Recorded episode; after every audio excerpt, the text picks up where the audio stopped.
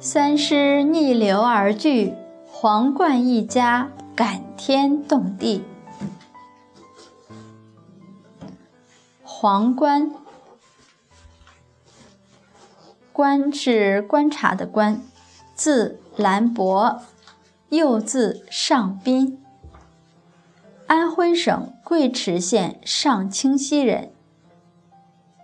祖父黄延明，父亲黄德，其父黄德赘居本邑徐家。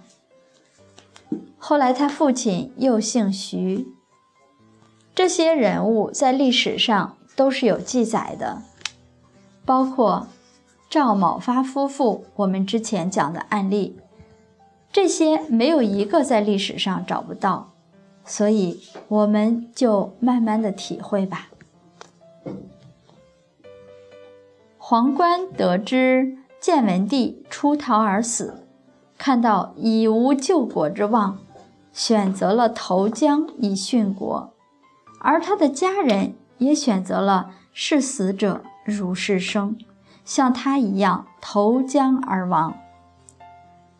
其实，古代的官员如果要是犯了事儿，活着反而是更惨的。家中的女眷会被送到声色场所，沦为官妓；家中能干活的男子，沦为永久的官家奴仆。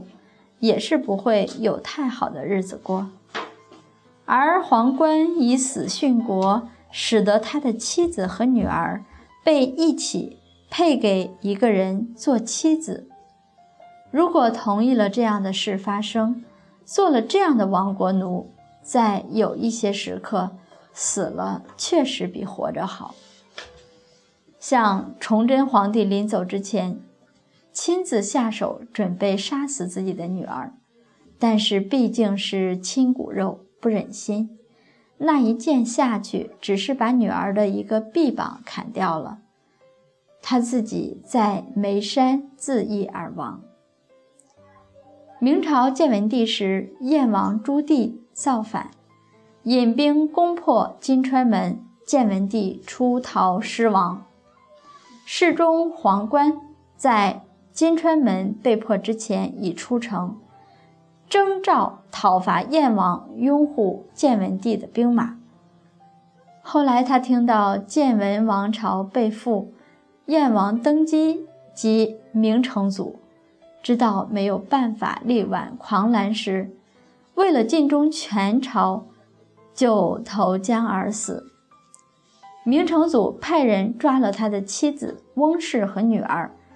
把他们都指配给相奴做妻子。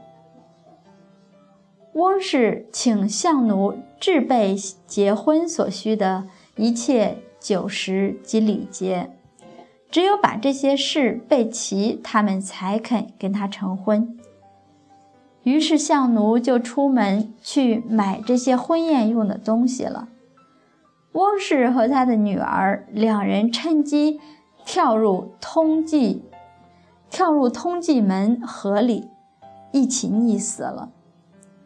后来母女的尸首逆流进了城中的清溪，皇冠的尸首也从江中流入城，最后三具尸首被水流冲到城中贡院前。